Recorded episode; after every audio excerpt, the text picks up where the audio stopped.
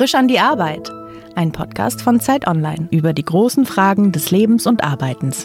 Herzlich willkommen bei Frisch an die Arbeit. Mein Name ist Daniel Erck. Heute zu Gast ist die Pornowissenschaftlerin Martina Oeming. Herzlich willkommen. Hallo. Bevor jetzt hunderttausende Jugendliche ähm, zu ihren Eltern rennen und sagen, ich weiß jetzt, was ich beruflich machen will, ich möchte Pornos angucken. Vielleicht erstmal die erste Frage, du bist eigentlich ja Kulturwissenschaftlerin und ähm, du promovierst zu Pornografie und der Angst vor Pornosucht in den USA. Wie getroffen fühlst du dich eigentlich von dem Titel Pornowissenschaftlerin? Getroffen ist so schön doppeldeutig. Ich fühle mich gemeint damit. Ich mag das Label insofern, als dass es den meisten Menschen als überraschend aufstößt und sie doppelt mhm. hingucken und fragen, was soll das sein? Wie kann man sich wissenschaftlich mit Pornos auseinandersetzen? Und das ist erstmal eine Frage, die ich gut finde und ich identifiziere mich sehr stark mit meinem Forschungsgebiet. Das heißt, ich finde mich durchaus darin wieder. Es ist natürlich nicht gänzlich korrekt. Leider ist es noch keine existente Disziplin. Es gibt keinen Lehrstuhl für Pornografiestudien, so wie es manchmal behauptet wird. Aber ich freunde mich damit an und ich bin froh, dieses Label füllen zu können. Ich habe mir in der Vorbereitung überlegt, ob es wohl einen Unterschied macht, ob man das aus kulturwissenschaftlicher oder medienwissenschaftlicher oder soziologischer Perspektive betrachtet. Was ist das spezifisch kulturwissenschaftliche an dem, was du erforscht? Grundsätzlich überlappen sich natürlich in den Geisteswissenschaften die verschiedenen Disziplinen, aber insbesondere die Methode ist anders. Also, dass wir zum Beispiel in den Kulturwissenschaften eher nicht empirisch arbeiten, nicht mit Interviews so stark arbeiten oder der mhm. Feldforschung, wie man das in der Soziologie zum Beispiel machen würde oder in der Medienwissenschaft würde man sich sehr stark auf das Medium eben konzentrieren, eher auf die Bilder, in der Filmwissenschaft stark sich auf die Filmanalyse konzentrieren. Und in der Kulturwissenschaft interessiert mich eben auch der kulturelle Platz von Pornografie in unserer Gesellschaft, also auch der Diskurs über Pornografie in der Mainstream-Gesellschaft, nicht nur die Pornografie selbst als Medium, sondern eben auch als Industrie, als Markt. Also es ist vielleicht mhm. noch mal ein bisschen mehr ein, ein Weitwinkelobjektiv. Was guckst du dir denn spezifisch an? Man denkt ja erstmal, du gehst morgens quasi ins Büro an der Uni Paderborn, machst den Rechner an und gehst auf YouPorn oder sowas und fängst an, Dinge zu analysieren. Vermutlich ist es so nicht. Wie ist es denn? Ja und nein. Also natürlich ist tatsächlich der Pornokonsum auch ein großer Teil meines Jobs. Genauso wie ich als Literaturwissenschaftlerin viel lese, muss ich als Pornowissenschaftlerin viele Pornos mhm. gucken. Also ähm, ich finde es schon auch wichtig, da ein bisschen auf dem aktuellen Stand zu sein, sich auszukennen. Ähm, so wie ich denke, es ist eine gute Idee, auf Buchmessen zu gehen oder auf Lesungen, wenn man Literaturwissenschaftlerin mhm. ist, finde ich es auch wichtig, da in Berührung mit der Industrie zu sein, mit den Menschen in der Industrie und eben auch sein Material zu kennen. Wenn ich jetzt zum Beispiel einen Vortrag über etwas Spezifisches halte, dann brauche ich ja auch gutes Material, das das rüberbringt. Äh, das mhm. heißt, ich muss manchmal auch einfach sehr viel suchen, schneiden, gucke mir etwas immer wieder an, bis ich die fünf Sekunden rausschneiden kann, die ich dann vielleicht analysieren möchte, wo es mir um die Kameraeinstellung geht.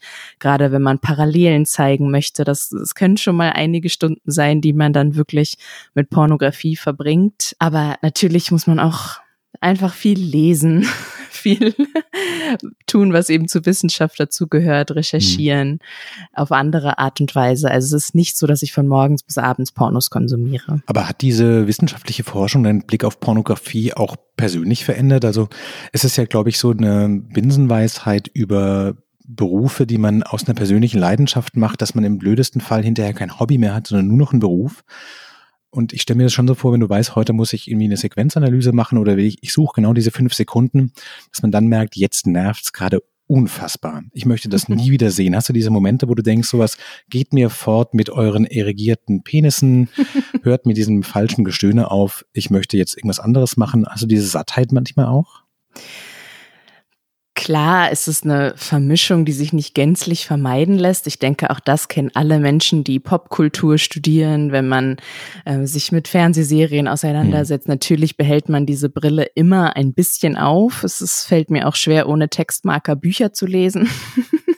weil ich es gelernt habe, das analytisch, dem analytisch zu begegnen. Das kann einem da auch passieren, aber grundsätzlich denke ich, es wird einem nicht der Spaß daran genommen. Ich habe immer noch einen privaten Konsummodus und einen beruflichen Konsummodus und die kann ich durchaus auch auseinanderhalten. Also es ist nicht so, dass mir dieses Medium zerstört wurde durch meine wissenschaftliche Auseinandersetzung damit. Ganz im Gegenteil, ich habe eine ganz andere Wertschätzung gegenüber Pornografie entwickelt. Ist es denn so, dass du auch sagen kannst, du hast einen Blick dafür, was gute und schlechte Pornos sind? Also mein Eindruck ist so ein bisschen, dass es in den letzten Jahren eine größer werdende Diskussion um Pornografie gab, auch dadurch, dass festgestellt wurde, dass Pornografie im Internet sehr verfügbar ist und einfach ein starker Einflussfaktor auch der sexuellen Frühbildung von Jugendlichen geworden ist und man deswegen sich mehr überlegt, was sind eigentlich die Männer- und Frauenbilder, was ist eigentlich das Bild von Geschlechtsverkehr, das vermittelt wird. Und fast in Folge daraufhin hat sich so eine Branche entwickelt, die Pornografie auch feministisch denkt. Kannst du so einen groben Überblick geben, wo steht Pornografie 2020? Was sind die neueren Entwicklungen und was ist die Menge? Mhm. Mhm. Puh, das sind viele Fragen in einer.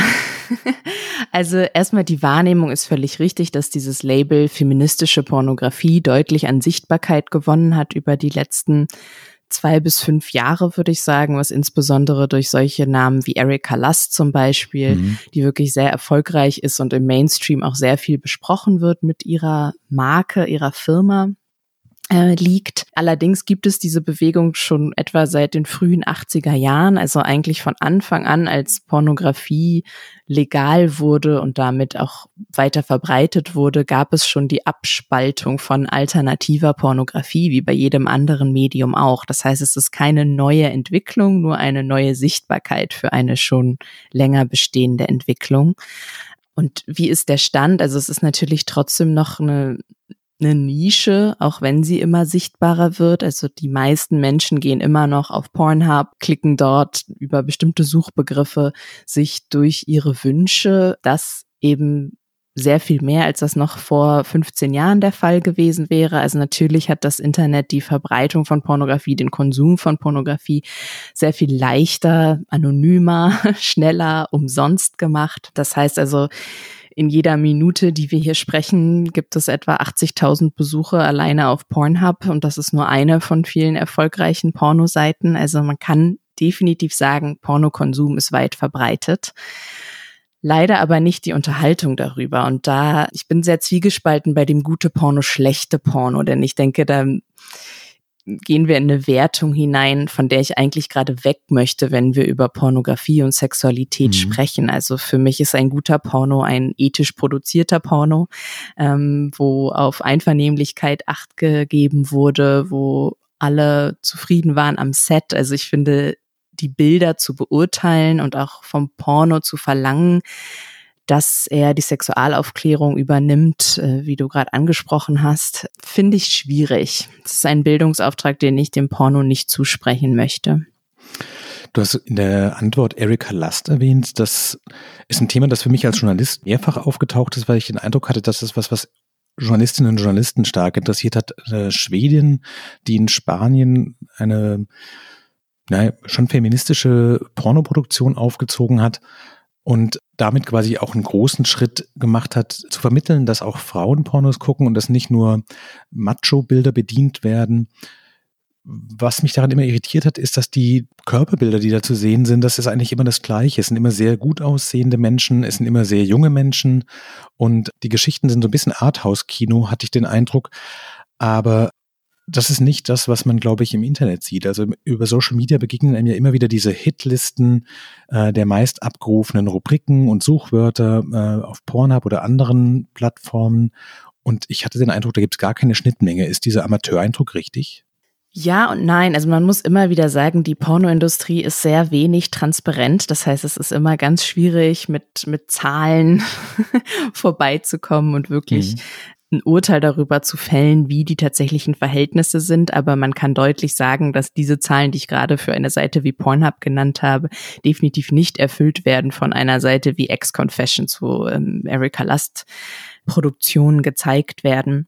Trotzdem ist es ein wachsender Markt. Man muss aber auch sagen, dass es halt ganz viel damit zu tun hat, ob wir bereit sind, für Pornografie zu bezahlen. Also mhm. das ist ein, ein wichtiger Unterschied und auch etwas, worüber wir, finde ich, viel zu wenig sprechen in der ganzen Pornodebatte, dass es eben auch einen ethischen Konsum gibt und auch eine Verantwortung auf Seite der KonsumentInnen. Mhm. Also wenn wir auf Pornhub gehen, sehen wir sehr viele geklaute Inhalte, dass Szenen aus studioproduzierten Filmen geklaut werden, dort hochgeladen werden. Also Copyright etc. missachtet wird.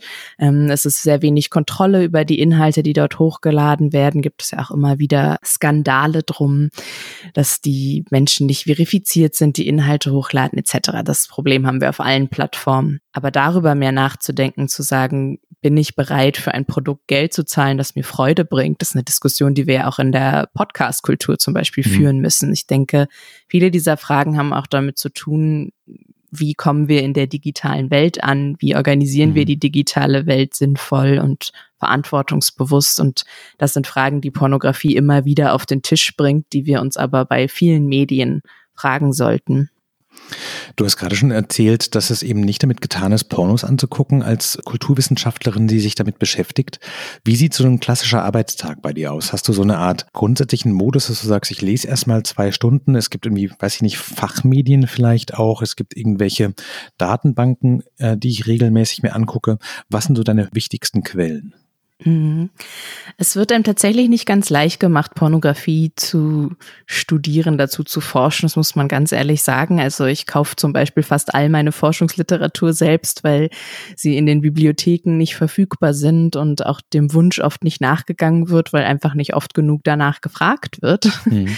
Es gibt ein wissenschaftliches Journal, aus England, das sich tatsächlich ausschließlich mit Pornografie beschäftigt seit 2014, was ein wichtiger Meilenstein war, um zu sagen, okay, wir haben hier eine kritische Masse, wir können eine eigene Fachzeitschrift auch bedienen inhaltlich, aber die ist zum Beispiel in Deutschland nur an einer einzigen Universität zugänglich. Es ist auch eine Aussage darüber, wie marginalisiert dieses Forschungsfeld immer noch mhm. ist innerhalb insbesondere der deutschen Wissenschaftslandschaft. Im englischsprachigen Raum ist man da schon etwas weiter. Aber das ist dementsprechend natürlich eine sehr wichtige Quelle für mich. Und ansonsten ist für mich aber auch wirklich ähm, soziale Medien, wo ich mich mit vielen Menschen wirklich aus der Branche über die letzten Jahre verknüpft habe, eine wahnsinnig wichtige Quelle, auch um andere Menschen zu finden, die zu diesem Thema forschen. Also es ist eine sehr kleine Community und es gibt ja leider kein Register, wo alle hm. WissenschaftlerInnen weltweit aufgeführt sind und da steht, an welchen Promotionsthemen die sitzen oder ob sie vielleicht schon mal einen Aufsatz dazu veröffentlicht haben. Hm. Gibt es denn sowas wie einen Durchbruch für dich, also auf den du hinarbeitest, dass du sagst, du bist ja gerade bei deiner äh, Doktorarbeit, die, das musst du vielleicht auch nochmal erklären, was das mit der Pornosucht auf sich hat. Aber ich will auf die Frage rauf, was die guten Tage für dich sind. Also was sind so die, die Meilensteine, auf die du hinarbeitest? Mhm. Was sind die frustrierenden Tage, wo du merkst, so, man kommt an die Informationen einfach nicht ran? Also die guten Tage sind für mich oft die, wo ich mit Studierenden zu tun habe. Ich unterrichte ja auch zum Thema Pornografie. Das ist etwas, was ich als wahnsinnig dankbar empfinde, wenn ich merke, ich kann da Gedanken anregen und Augen öffnen. Das ist was, was mich sehr glücklich macht.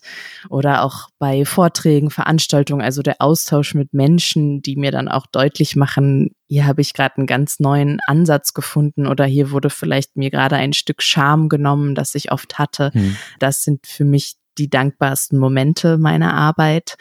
Und die schlechtesten Tage sind die, wo ich angegriffen werde. Ich ähm, kriege ja durchaus auch viel Gegenwind für meine Arbeit. Und das ist immer wieder für mich eine Herausforderung, damit umgehen zu können und mich dann immer wieder zu sammeln und wieder Mut zu sammeln und Kraft und Energie mir zu holen, um wieder sozusagen aufzustehen und weiterzumachen. Und ähm, das sind für mich die schlechtesten Tage.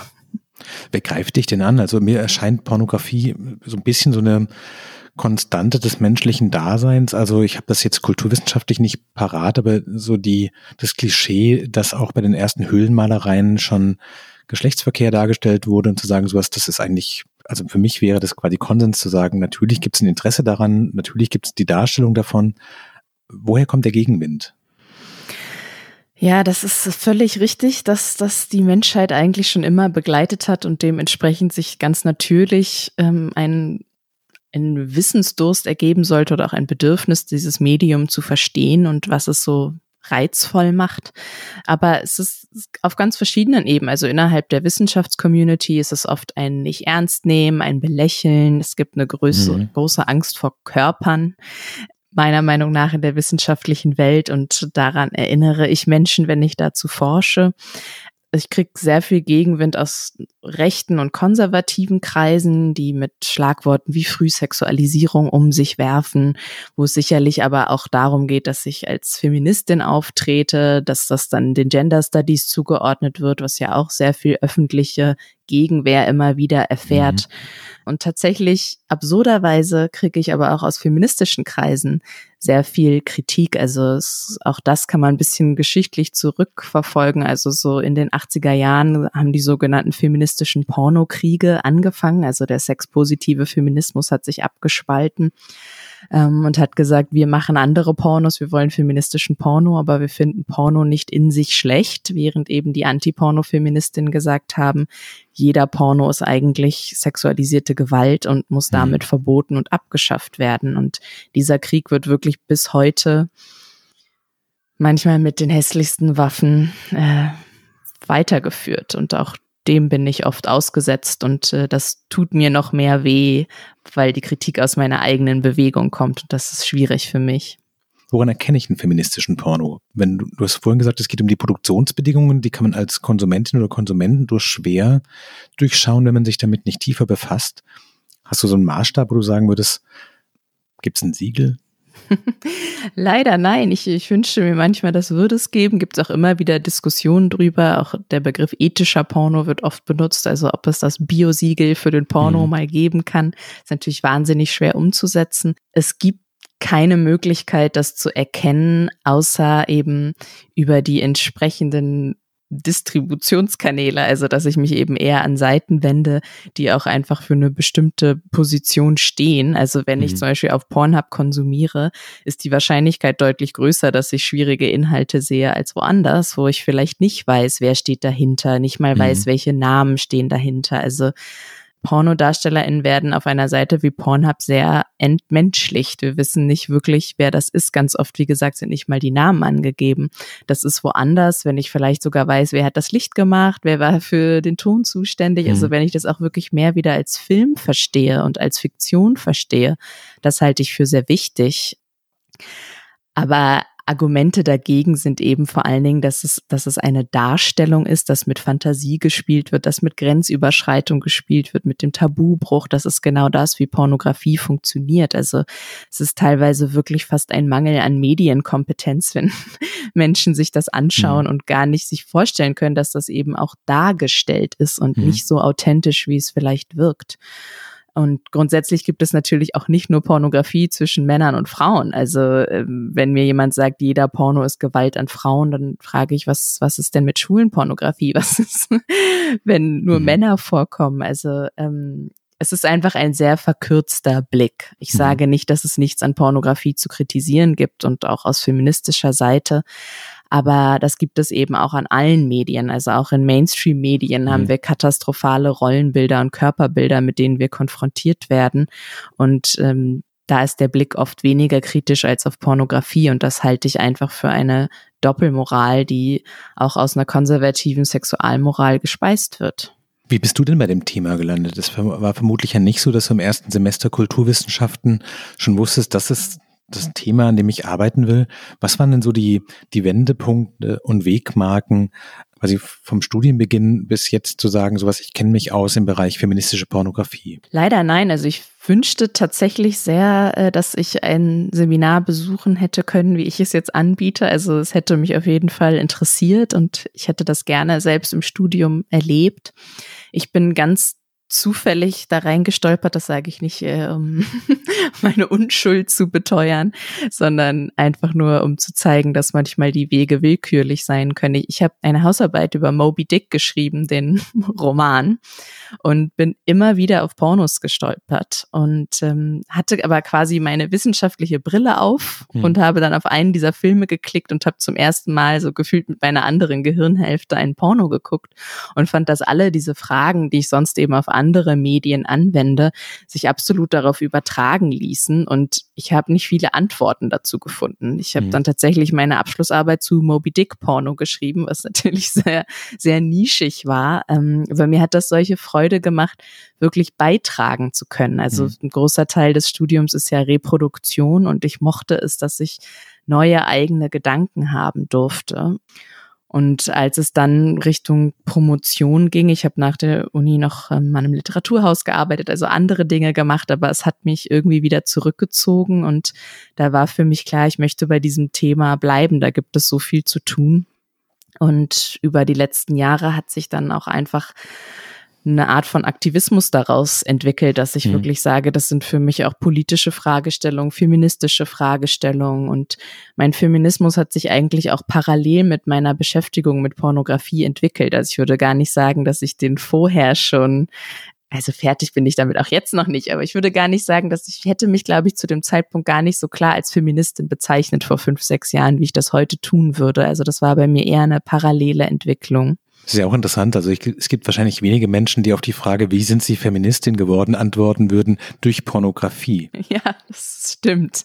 Was war denn dein ursprünglicher Berufswunsch, weil, mit dem du in die Kulturwissenschaften reingegangen bist? Also was war dein Bild? Wolltest du Wissenschaftlerin werden? War das das Ziel immer? Also als ich angefangen habe, das zu studieren, ich muss, also ich bin eigentlich Amerikanistin. Ich hatte eine mhm. große Faszination mit der amerikanischen Kultur. Ich bin eigentlich ziemlich klassisch Literatur, medienwissenschaftlich ausgebildet worden, deswegen Moby Dick.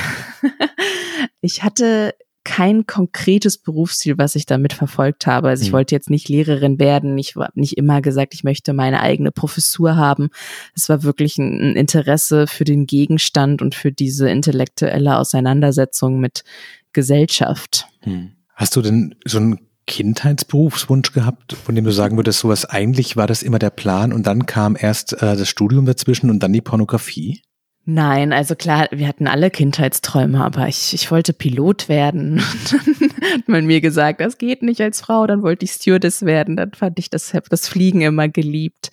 Das hat sich dann irgendwie nicht ergeben. Ich, ich habe eine Bankausbildung gemacht nach dem Abitur, ich habe meinen Bachelor in VWL gemacht, also ich habe bin in viele Richtungen gegangen. Es war wirklich alles andere als ein gerader Weg dahin, wo ich jetzt bin. Aber im Moment finde ich, sehr viel Erfüllung in dem, was ich tue und denke aber auch, dass sich das noch ganz viel verändern wird in den nächsten Jahren. Also ich sehe mich überhaupt mhm. nicht als angekommen, sondern ähm, ich fange gerade erst an. Wenn du über diese verschiedenen Stationen nachdenkst, von der Bankausbildung über VWL, die Amerikanistik, die Kulturwissenschaft und die Pornografie, würdest du sagen, dass der gemeinsame Nenner eigentlich immer die große Offenheit ist, was komplett Neues anzufangen? Ich weiß nicht, ich möchte mich da nicht so selbst als äh, offen, mutig und äh, ähnliches stilisieren. Ich glaube einfach, dass ich viel suche. Also ich glaube schon, dass ich so glaube daran, einen Beruf zu finden, der mich erfüllt. Mhm. Aus, aus verschiedenen Gründen. Wahrscheinlich eine furchtbare Mischung aus irgendwie protestantischer Arbeitsmoral und Neoliberalismus. Mhm. Aber es ist so und ich kann es leider nicht ändern.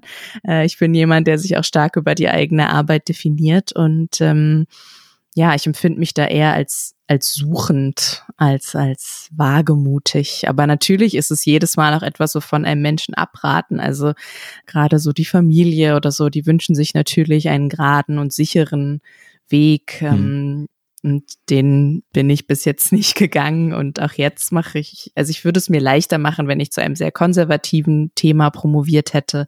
Auch da haben mir viele Menschen abgeraten, von denen ich weiß, dass sie nur das Beste für mich wollen, weil sie Sorge hatten, dass ich mir damit Steine in den Weg lege. Und damit hatten sie auch nicht Unrecht. Also auf mhm. der wissenschaftlichen Laufbahn ist es jetzt nicht der größte Gefallen, den man sich tun kann. Hast du das Gefühl, du hast so eine Art Berufung gefunden?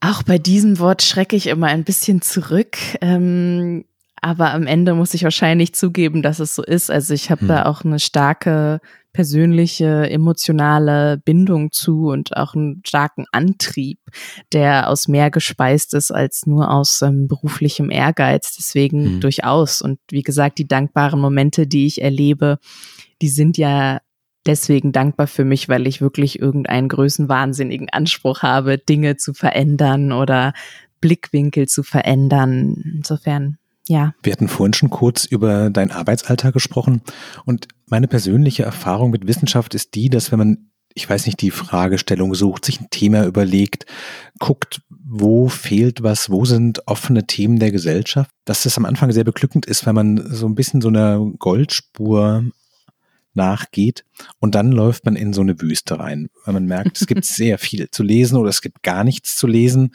und dann kommen lange, lange Wochen und wahrscheinlich im Fall einer Doktorarbeit sogar Monate, in denen man in ganz viele Sackgassen reinläuft wie ist es denn für dich? Was ist für dich der frustrierende Teil?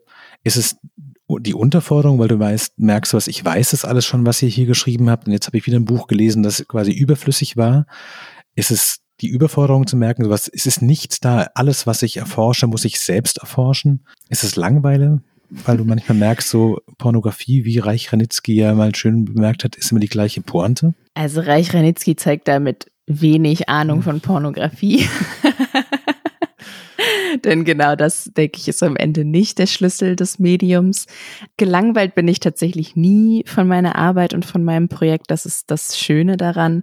Tendenziell gibt es eher wenig dazu und ich suche eher und denke, ich wünschte, das hätte schon jemand bearbeitet, so dass mhm. ich es einfach nur zitieren kann frustrierend finde ich manchmal oder schwierig, wie sehr alles miteinander verwoben ist. Also ich bin so schnell von dem Thema, ich beschäftige mich ja mit der vermeintlichen Pornosucht, aber eben aus kulturwissenschaftlicher Sicht. Also wie wurde das als kulturelles Narrativ kreiert? Wie sind Medien damit umgegangen oder tun es noch?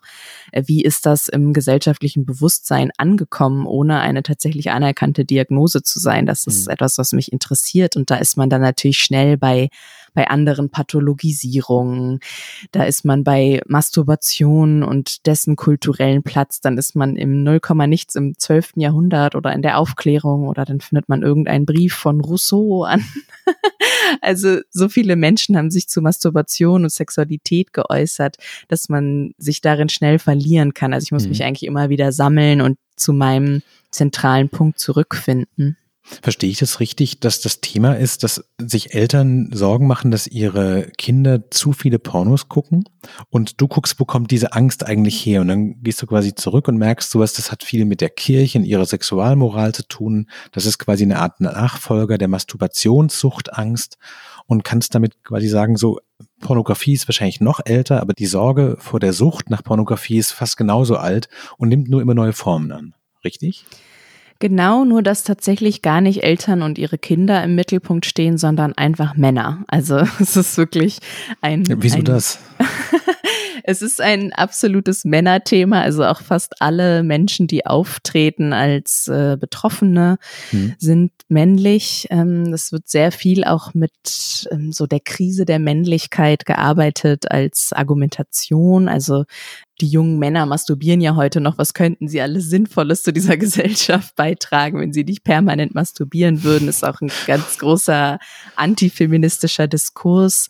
Aber genau das finde ich auch sehr interessant daran. Also es ist so massiv gegendert hm. und es ist auch sehr weiß tatsächlich. Also man fragt sich einfach, wieso pathologisiert sich der weiße heterosexuelle Mann selbst? Das ist ungewöhnlich, denn sonst wird Pathologisierung oft benutzt, um marginalisierte Gruppen wie zum Beispiel Homosexualität war ja sehr lange eine Krankheit, noch bis mhm. weit in die 1980er Jahre hinein. Also es wurde immer genutzt, um Menschen zu stigmatisieren. Und ich finde es spannend, dass hier eine Diagnose auf eigentlich die diskursmächtigsten Menschen unserer Gesellschaft angewandt wird. Hast du schon eine Antwort? Also warum passiert das? Natürlich noch keine fertige Antwort, aber wie du eben schon beschrieben hast, mich interessieren die die ganz lang gewachsenen kulturellen Ängste, die ich denke zweierlei sind. Einerseits vor Sexualität und besonders eben vor Masturbation, mhm. was als nicht reproduktive Praxis natürlich schon mhm. lange äh, einen schlechten Ruf hatte und das sitzt bis heute in uns. Aber auch die kulturellen Ängste vor Bildern und Medien ähm, und das natürlich auch im digitalen Zeitalter, mhm. wo es nochmal ganz neue Dimensionen angenommen hat. Du hast in dem Nebensatz gesagt, dass es für dich nicht nur ein wissenschaftliches Thema ist, sondern auch ein gesellschaftliches Thema, dass es dir also nicht nur darum geht, das zu erforschen und rauszukriegen, wie das funktioniert, sondern auch in den Diskurs reinzugehen und gesellschaftlich Dinge zu bewirken. Ich stelle mir das total schwer vor. vor allen Dingen deswegen, weil das hört ja gar nicht auf. Wenn man so ein Thema persönlich annimmt, dann geht es ja in jedes private Gespräch rein, von Weihnachten bis zum, weiß ich nicht, ähm, Bargespräch und ist überall. Gibt es für dich Momente, wo du sagst, ich möchte jetzt bitte nicht über Pornografie reden? Selten. Also grundsätzlich kann ich mich eigentlich den ganzen Tag darüber unterhalten. Ich finde es wahnsinnig interessant. Es gibt allerdings Momente, die ich als grenzüberschreitend empfinde. Also mhm. es gibt dann immer wieder Kontexte, wo Menschen mir sehr private Dinge anvertrauen, ohne mich zu fragen, ob ich das möchte oder umgekehrt mich sehr private Dinge fragen, gerade auch im Umgang mit JournalistInnen zum Beispiel, dass ich oft sehr persönliche Fragen gefragt werde, die garantiert nicht gefragt werden würden, wenn ich Literaturwissenschaftlerin hm. wäre. Also das gibt es schon, aber dem Thema bin ich noch nicht müde geworden.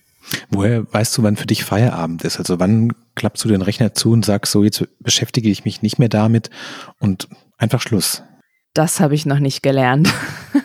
Feierabend machen ist eine der Kompetenzen, die nicht meine Stärke ist. Also ähm, gerade dadurch, dass man so selbst strukturiert arbeitet, ohnehin schon als Doktorandin und jetzt in Corona-Zeiten natürlich noch mehr, hm. passiert es mir schon oft, dass ich an Arbeit hängen bleibe und dann noch dies und das und jenes mache, gerade weil es so spannend ist. Es, das fällt mir grundsätzlich sehr schwer.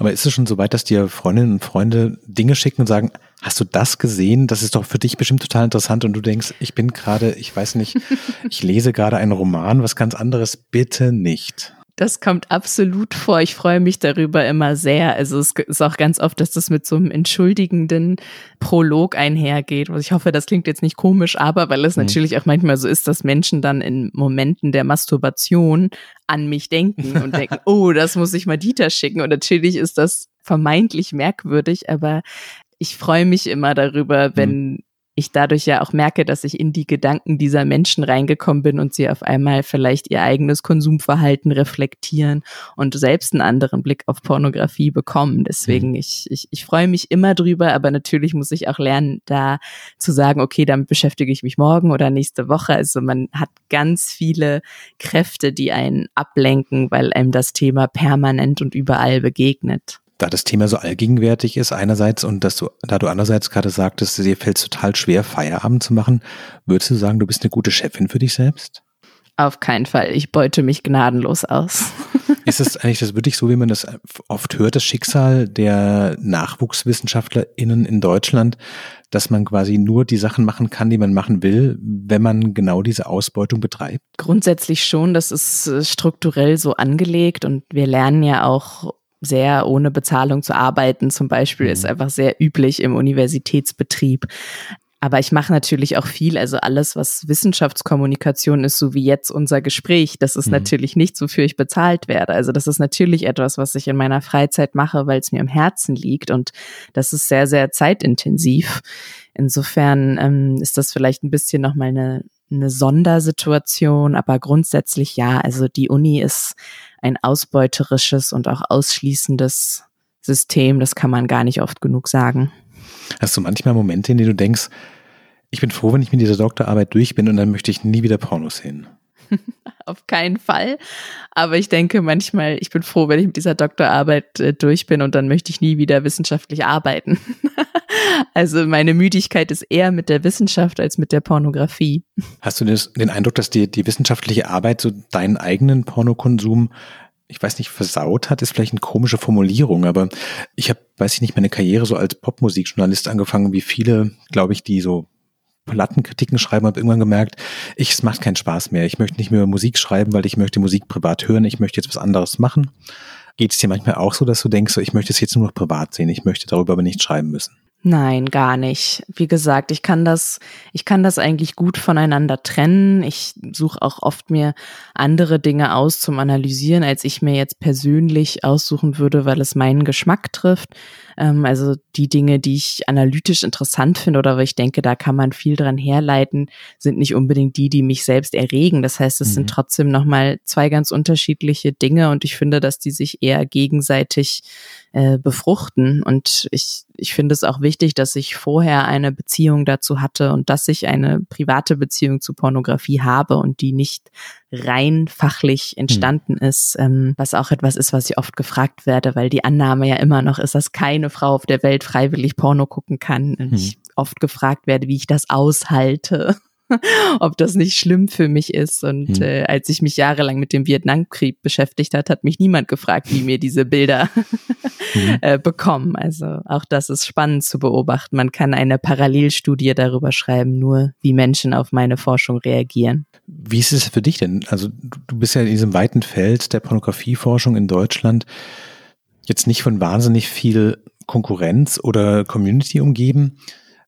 Ist es für dich eher eine Bestätigung zu sagen, sowas, einer muss diesen Garten bereiten, damit sich da was tut? Oder hast du eigentlich eher das Gefühl von so einer Vergeblichkeit zu denken, wenn ich fertig bin, dann läuft das alles wieder auf Null zurück? Oder ist es insgesamt eher so eine, ich weiß nicht, ob man Szene sagen würde, aber tut sich was? Also hast du den Eindruck, in fünf Jahren wird das ein normales Studienfach sein. Deine Studierenden, die du in deinen Seminaren hast, davon kommen Leute zu dir und fragen, ob sie bei dir Abschlussarbeit schreiben dürfen oder sie wollen Themen haben.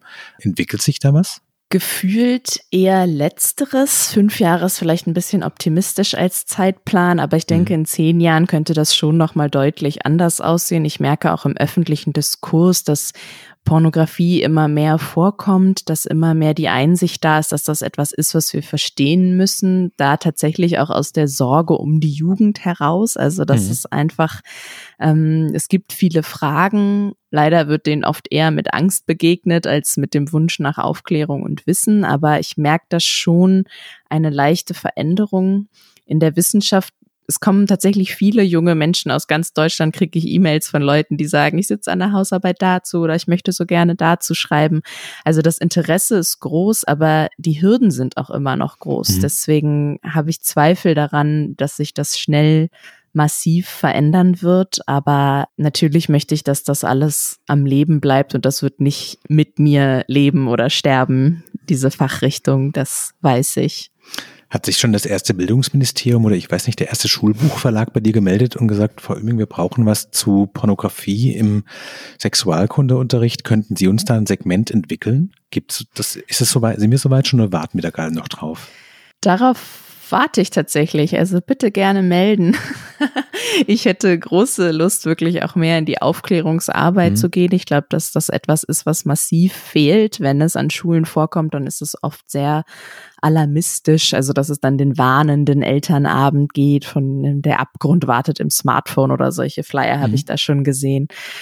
Ich denke, wir brauchen noch einen Moment, bis wir soweit sind. Aber auch da, es gibt es gibt die Unterhaltung, sie muss meiner Meinung nach noch offener werden und wir brauchen einfach mehr Dialog darüber und definitiv eben auch in den Schulen gehört dieses Thema für mich ganz klar auf den Lehrplan. Also sowohl Pornografie selbst als auch eben eine umfangreiche und vor allen Dingen queer-inklusive sexuelle Bildung. Also es gibt heute ein Schulbuch in Deutschland, das die Klitoris korrekt abbildet. Das ist eine Katastrophe. Also da muss ich noch sehr viel tun. Was ist für dich denn so der nächste Schritt? Also die Doktorarbeit wahrscheinlich fertig schreiben. Hast du so eine Art Karriereplan? Willst du Professor Porno werden? Habe ich tatsächlich nicht. Wie gesagt, im Moment erlebe ich eher viel Frust mit der Wissenschaft und erlebe das oft auch als eingrenzend. Gerade in Deutschland hat man oft so ein Verständnis von, man kann nicht aktivistisch sein, man kann nicht Position beziehen, mhm. man muss sehr auf seine Sprache achten. Also auch im Seminarkontext zum Beispiel da ist natürlich ein Abhängigkeitsverhältnis zwischen mir und meinen Studierenden, was keine gute Grundlage ist, um über bestimmte Dinge zu sprechen, um das sehr wissenschaftlich anzugehen, absolut. Aber ich wünsche mir auch für junge Menschen und auch für alle Menschen einfach Räume, wo sie wirklich mit privaten Anliegen AnsprechpartnerInnen finden. Also ich krieg wirklich nach allen Veranstaltungen, über alle Social-Media-Kanäle permanent Fragen wie ich masturbiere so und so oft, ist das normal? Ich masturbiere mhm. hierzu, ist das normal? Also die Menschen sind so unsicher und das, das tut mir wirklich richtig weh. Und das sind aber natürlich Themen, die ich jetzt in einem Uniseminar nicht bespreche. Da sind mir auch Grenzen sehr wichtig, gerade durch dieses Abhängigkeitsverhältnis. Wenn ich da jetzt zum Beispiel einen Workshop organisieren würde, könnte ich auf einer ganz anderen Ebene mit den Menschen interagieren. Ganz herzlichen Dank. Das war super interessant. Ich danke. Falls sich jetzt Zuhörerinnen oder Zuhörer für deine weiteren Tätigkeiten interessieren, du bist unter Miss Öming auf Twitter und unter Madita Öming auf Instagram zu finden.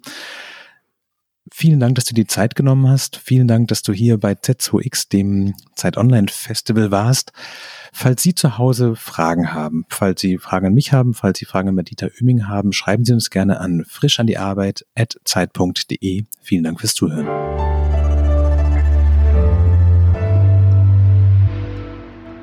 Frisch an die Arbeit, ein Podcast von Zeit Online. Konzipiert und moderiert von Leonie Seifert und Daniel Erck. Produziert von Maria Lorenz, poolartists.de.